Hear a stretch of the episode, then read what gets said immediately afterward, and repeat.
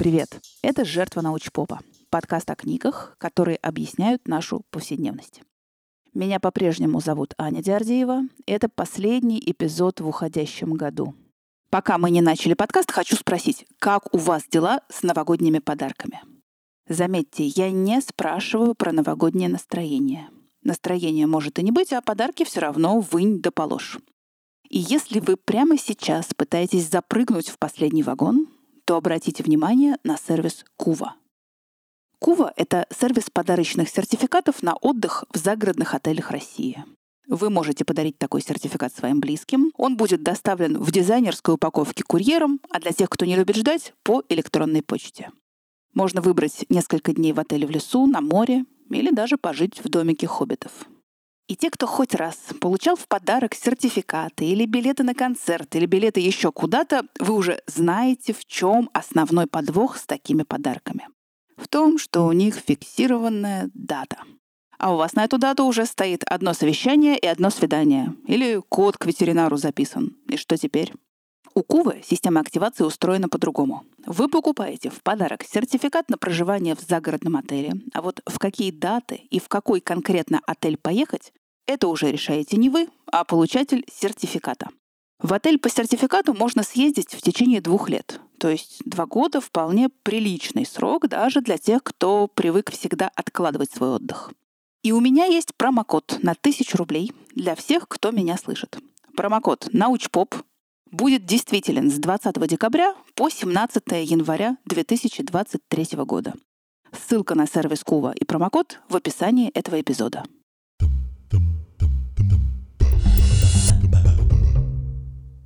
Несколько раз уже были вопросы, вы мне их присылали в ботик, про то, есть ли на свете вообще какая-то крутая методика чтения, чтобы хватать все на лету, запоминать, быстро извлекать информацию и вообще. Я известными мне практиками чтения поделилась в сороковом эпизоде в ответах на вопросы. Но сегодня предлагаю эту тему прокопать шире и глубже. Хочу рассказать вам о том, какие вообще бывают способы чтения и усвоения информации. И рассказывать об этом я буду при помощи, ой, даже не книги, а эссе философа и логика Сергея Поварнина «Как читать книги». Это эссе мне очень мило тем, что оно легализует много разных способов чтения, часть из которых считается слегка презренными. Но при всем при этом сегодня у нас в подкасте впервые на арене такая книга, которую я вам, ну не то чтобы вообще не рекомендую читать, но если вы вдруг за нее возьметесь, делайте поправку на жизненные обстоятельства ее автора. Сергей Поварнин как человек и как университетский преподаватель логики и философии сформировался в дореволюционной России. И на момент большевистской революции ему было сорок семь лет. Ну и понятно, что в новой реальности он приживался очень тяжело. Да и вообще слово «приживаться» не слишком уместно, когда новый с пылу с жару свеженький ректор Петроградского университета так с ноги сообщают. Оборудуя и достраивая наш научный корабль, позаботимся в первую очередь с капитанского мостика вслед за религией без остатка вышвырнуть за борт и философию. А ты эту философию преподаешь. Почти тридцать послереволюционных лет Сергея Поварнина были очень тяжелыми. В поисках каких бы то ни было преподавательских заработков, в поисках работы в смежных областях. И только в тысяча девятьсот сорок шестом году ему присваивают звание профессора Ленинградского университета по совокупности научных работ, то есть без защиты. А что за научные работы у него такие? Я и думать не думала, что тоненькая замусоленная книжка моего отрочества «Спор о теории и практике спора», оказывается, является одним из самых масштабных исследований теории аргументации на русском языке. Книга, правда, обалденная, она очень доступно написана. Спорить она не научит, но она может научить слушать и классифицировать любые аргументы спорщиков, чтобы увидеть все виды манипуляций, даже неосознанных. Что такое аргумент к городовому, или бабий довод, или чтение в сердцах? Все это можно научиться распознавать, просто прочитав книгу «Спор о теории и практике спора». Но в этом эпизоде речь пойдет про другой известный текст Поварнина «Как читать книги». Это эссе было написано в середине двадцатых годов, и в него уже начала вкрапляться вся эта марксистско-ленинская идеологическая свиноферма, ну просто чтобы иметь возможность напечататься. И эта идеологическая пристройка затрудняет чтение, иногда делает текст очень морализаторским. Но профессора логики не зря свой скудный хлеб едят. И все, что связано с техниками чтения, Поварнин прекрасно разложил по полочкам. Начнем мы вот с чего. Когда мы начинаем искать какую-то одну универсальную методику чтения, которая нам поможет быть выше, быстрее, сильнее, мы заводим себя в тупик. Нет ничего универсального, но зато есть несколько разных методик, и хорошо бы владеть несколькими. Но главное, какую из этих методик выбрать, очень зависит от того, для чего мы читаем текст и что нам от него нужно. И целей чтения может быть несколько. Есть чтение информационное. От него мы ждем фактов. И вот когда мы лезем в Википедию, чтобы узнать даты жизни Александра Первого, нам нужны только два числа. Точно так же, когда мы ищем товар на условном Авито, нам нужны только определенные параметры товара. Есть углубленное чтение, когда нужно изучить какую-то проблему. И тут уже придется закопаться в текст целиком и, возможно, не в один. Бывает вдохновляющее чтение для настроения, чтобы набраться силы, получить эмоциональную поддержку. И отдельно стоит чтение художественной литературы. И если задуматься, для чего, зачем оно нам нужно, то там, помимо мыслей и чувств, можно примерить на себя разные ролевые модели и разные мировоззрения. И от того, какого рода текст и задача перед нами, мы выбираем, каким методом его читать. Ну, допустим, никому же не придет в голову вдумываться и вчувствоваться в объявление на Авито. Мы пробегаем его по ключевым параметрам товара, оцениваем общую адекватность объявления, чтобы составить представление о том, стоит ли иметь дело с его автором. Так вот, метод пробегания по тексту, чтобы в памяти от него остались просто ключевые слова, он вполне полноценный, он имеет право на существование. Кого-то из вас, возможно, ругали в школе, дескать, ты не читаешь, а глотаешь. Так все в порядке. Действительно, есть такой сорт текстов, которые можно пробежать глазами, получить выжимку и пойти дальше. Это касается большинства статей по специальности, новостной ленты, поисковую выдачу тоже можно так читать. Самое главное — понимать, что этот метод можно включать, когда надо, и выключать, когда надо. То есть самым главным вопросом здесь становится, зачем я сейчас это читаю и что мне надо от этого текста. Есть другой, похожий метод, который называется неполное чтение, когда мы сами решаем, какую часть текста имеет смысл изучить внимательно, а какую пропустить. Это удобный способ для чтения типовых договоров. Внимательно смотрим туда, где фамилии, паспортные данные и сумма, и пропускаем раздел «Форс-мажорные обстоятельства». На всех не напасешься. И хотя это может показаться дичью, но Поварнин утверждает, что и художественные тексты тоже можно читать методом неполного чтения. Вот раскатал Тургенев свои описания природы, а настроения их читать нет. Ну, берем и пролистываем. Правда? Тут добавлю я от себя. Есть шанс когда-нибудь после столкнуться с тем, что какой-то кусок романа ты совершенно не помнишь. Ну, тут теперь есть объяснение. Не помню, потому что эту книгу я читала методом неполного чтения. Но даже полное чтение, когда все читаешь без пропусков, даже такое чтение может быть разным. Есть метод полного чтения без проработки содержимого. Читаешь, как читается, все подряд. Наверное, это один из самых популярных способов чтения. Открываешь книгу, читаешь, закрываешь, через неделю ничего не помнишь. И это абсолютно нормально, что не помнишь. Книга же не была проработана. Но зато было получено удовольствие в процессе ее чтения. И вот когда это сознательный выбор, кайфануть в момент чтения или помучиться, но запомнить содержимое, то тогда и разочарование сведено к минимуму. Почему я говорю «помучиться»? Потому что метод чтения с проработкой содержимого не самый быстрый, возможно, даже не самый приятный на свете процесс. Сразу обозначу, что чтение с проработкой содержимого относится в большей степени к научным и научно-популярным текстам. У проработки есть три задачи. Во-первых, убедиться, что книга была правильно вами понята. Во-вторых, переварить ее идеи в своем уме и в психике. И, в-третьих, оценить ее содержание. Сначала про понимание. На самом простом базовом уровне понимание означает, что читатель способен интеллектуально потянуть этот текст, что он знаком с темой, что он правильно понимает термины или какую-то специальную лексику. Но даже при понимании терминов можно не втащить на уровне идей, переврать их или выдать желаемое за то, что хотел сказать автор. Поэтому в чтении, как в танцах, хорошо бы иметь партнера, то есть человека, которому можно пересказать прочитанное. В диалоге, в процессе пересказа тут есть хоть какая-то гарантия, что идеи были восприняты верно. Теперь по поводу усвоения. Вещи, которые мы прочитали, должны улечься у нас в голове. Они должны быть присвоены нашей психикой. У нас же, по большому счету, не так уж много своих собственных идей и соображений. Не надо иллюзий, девяносто девять процентов наших мыслей — это вот такие же присвоенные себе откуда-то когда-то взятые чьи-то мысли. И последнее — оценка содержания прочитанного. Здесь имеется в виду, что саму книгу, как нечто цельное, нужно разместить где-то в своей картине мира. Вот что это была за книга? Это масштабная работа или это конъюнктурная штука? Это новаторское высказывание или здесь всего нахватали по кускам? Близко мне это, здорово ли это написано? В общем, как оно мне и как оно в сравнении с другими книгами? Так, а что нам придется сделать во имя понимания, усвоения и оценки? Как прорабатывать-то будем на практике? Сам процесс чтения с проработкой будет очень похож на пищеварение. Чем лучше пережеван кусок еды, тем больше питательных веществ попадает в кровь. С книгами точно так же. Не надо читать книгу целиком подряд. Надо откусывать какую-то минимальную единицу текста, параграф, главу, и ее пережевывать. То есть сформулировать и записать по итогам прочтения этой минимальной единицы две вещи.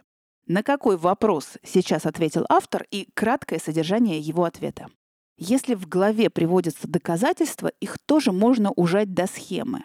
Какой тезис доказываем, чем доказываем и какая связь между тезисом и доказательством. Потому что связь порой бывает слабая и неубедительная. В общем, придется читать гораздо медленнее, чем мы привыкли. Но и это еще не все. После того, как мы разбили книгу по отдельным главам и каждую главу попытались как-то впитать и переварить, теперь... Всю книгу нам надо как-то целиком охватить умом. Как это делается? Мы можем сформулировать ее суть в нескольких емких формулировках. В чем вообще идея этой книги? И идею тоже записываем. Но и это еще не финал. Хорошо бы нам для памяти нарисовать что-то вроде схемы, по которой движется нарратив в этой книге. Иногда такая схема соответствует оглавлению. Иногда нарратив более запутанный и нелинейный. Тогда можно рисовать схему, блоки, стрелки, майндмэп, так, как вам будет удобно и потом понятно. Думаете, проработка на этом все? Я тоже так подумала, пока не дошла до момента со вспомогательными инструментами для чтения. Если вы предпочитаете электронные книги, то подчеркивание и отчеркивание для вас не очень актуальны. А я вот очень люблю бумажные книги. И однажды я наткнулась на сентенцию, что интеллигентный человек никогда не будет загибать уголки книг. И я подумала, обалдеть, это же гениально, загибать уголки книг в нужных местах вместо того, чтобы полчаса искать карандаш. Ладно, с подчеркиваниями мы поняли, но помимо них можно делать выписки. Поскольку тегирование в эпоху Поварнина еще не существовало, то он предлагает делать выписки на библиотечных карточках. И на карточке, помимо текста выписки, указывать еще тему, автора, название книги и номер страницы. Ну что, дело богоугодное. Вон у Гаспарова целая книга по мотивам таких карточек вышла. Так и называется «Записи и выписки». Прекрасное чтение, кстати. И еще один инструмент. Ну это уже точно предмет ушедшей эпохи. Журнал чтения. Это список того, что вам удалось прочитать, ну, например, за год. Автор, название, резюме книги и, может быть, ее оценка. И чтобы понять, кто, что, как и зачем читает из моих слушателей, и как вам помогает или не помогает прочитанное, я вас в прошлом выпуске попросила накидать мне голосовых. Ну, как вы вообще? И особенно, как вы в этом году, и что вас поддерживало. Книги ли, идеи ли какие-то, занятия. Огромное спасибо всем, кто прислал войсы. Некоторые войсы меня прям потрясли. И тут все пошло немножко не по плану, потому что выяснилось, что и с желанием читать, и со способностью понимать написанное у нас в этом году было м- хуже, чем обычно. Но все-таки в ваших сообщениях я нашла разные смежные способы совладания с реальностью. Начнем с Дарьи. Что меня примеряло с реальностью? У меня трое детей, младше не было еще и года, когда началась война. Так что примеряли меня с реальностью в основном они. Еще я начала смотреть сериал Yellowstone. Он такой сложный, трэшовый, поэтому он меня тоже примирил с реальностью, далек от нас. Что еще? Книги никак, мимо. Фильмы тоже мимо. Вот учиться пошла. Пошла учиться в очередной раз. Не знаю, посмотрим, к чему это приведет. Даша, я совершенно не могу объять умом, как у вас получается учиться с тоддлером на руках плюс еще двое детей.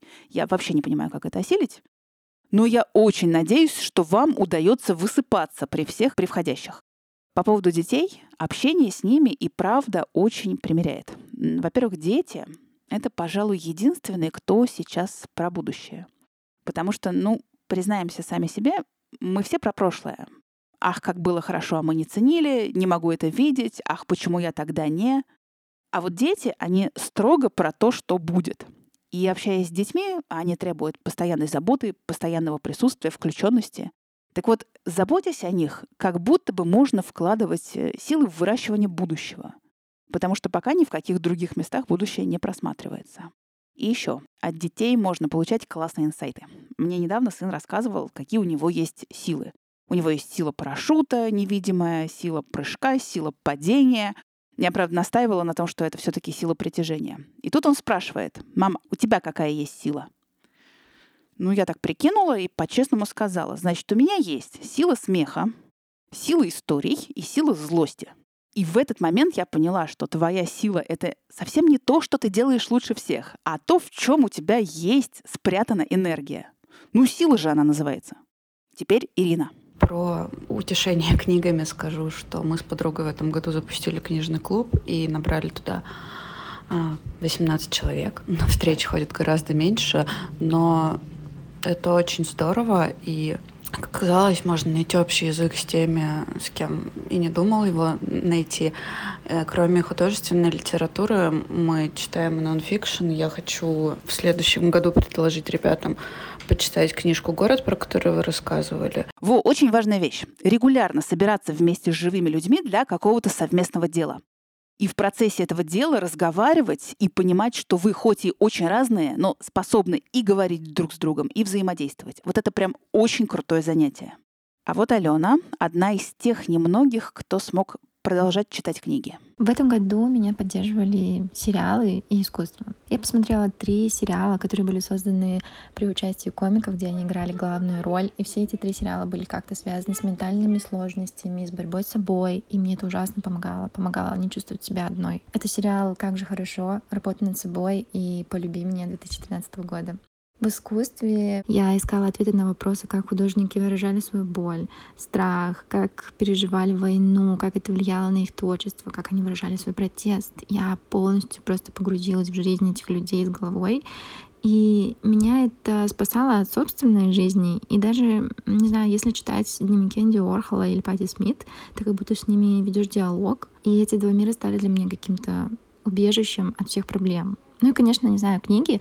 Художественная литература всегда была моим главным способом эскапизма, и я не понимаю, как люди живут без книг. Присоединяюсь к тому, что мемуары — это прекрасно. Я очень люблю мемуаристику, и, кажется, сейчас действительно подходящий момент, чтобы через воспоминания других людей осмыслить, кто как обходился со своей жизнью, кому какие доставались обстоятельства.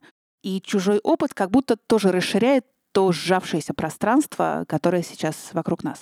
Про похожие вещи рассказывает Светлана. В этом году меня, наверное, как и многих, поддержать могло мало что. Но, подумав над вопросом, я вспомнила, что я слушала и что я читала в этом году. Это контент, который позволяет э, создать видимость управляемости. То есть это образовательные разные статьи, подкасты, чаще всего не связанные, например, с видом деятельности, которым я занимаюсь по работе. Также у меня совершенно рассеялось внимание. Я не могла практически смотреть ни сериалов, ни фильмов, ни читать практически никаких книг, но я открыла для себя что-то под названием «обзорные подкасты», то есть подкасты, которые обозревают все: научпоп, фильмы, выставки, компьютерные игры.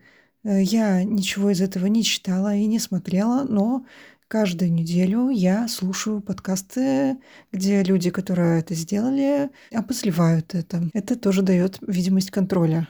Еще я забыла сказать, что я много готовила в этом году, потому что много чего в жизни я не могу контролировать, но уж кексик-то я заставлю быть вкусненьким.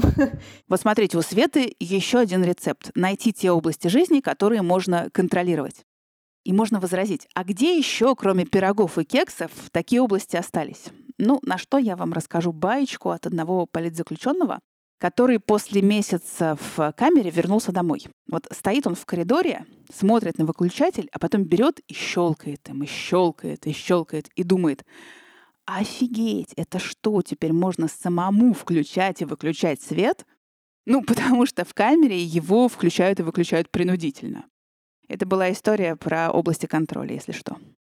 И последнее сообщение, от которого я пролила немало слез. Хотя поначалу ничто не предвещало. Дмитрий в нескольких войсах рассказывает про то, что он читал в этом году, что его порадовало, что нет, как у Набокова форма поглощает содержание, и как ему, Дмитрию, то есть, попался отличнейший фанфик «Гарри Поттер и методы рационального мышления».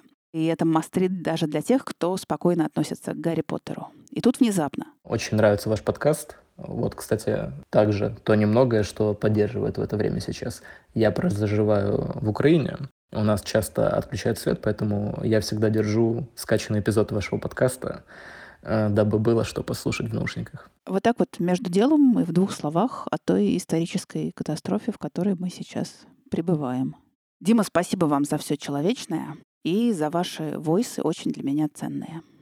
Ну, не получается у меня закончить эпизод на какой-то оптимистичной ноте. Но все-таки спасибо вам, что мы с вами провели этот год. Мне было дико приятно слышать, что вам этот подкаст помогает и радует. Меня, чего скрывать, поддерживало то, что я делаю этот подкаст. Так что услышимся в следующем году. Обнимаю вас. Пока.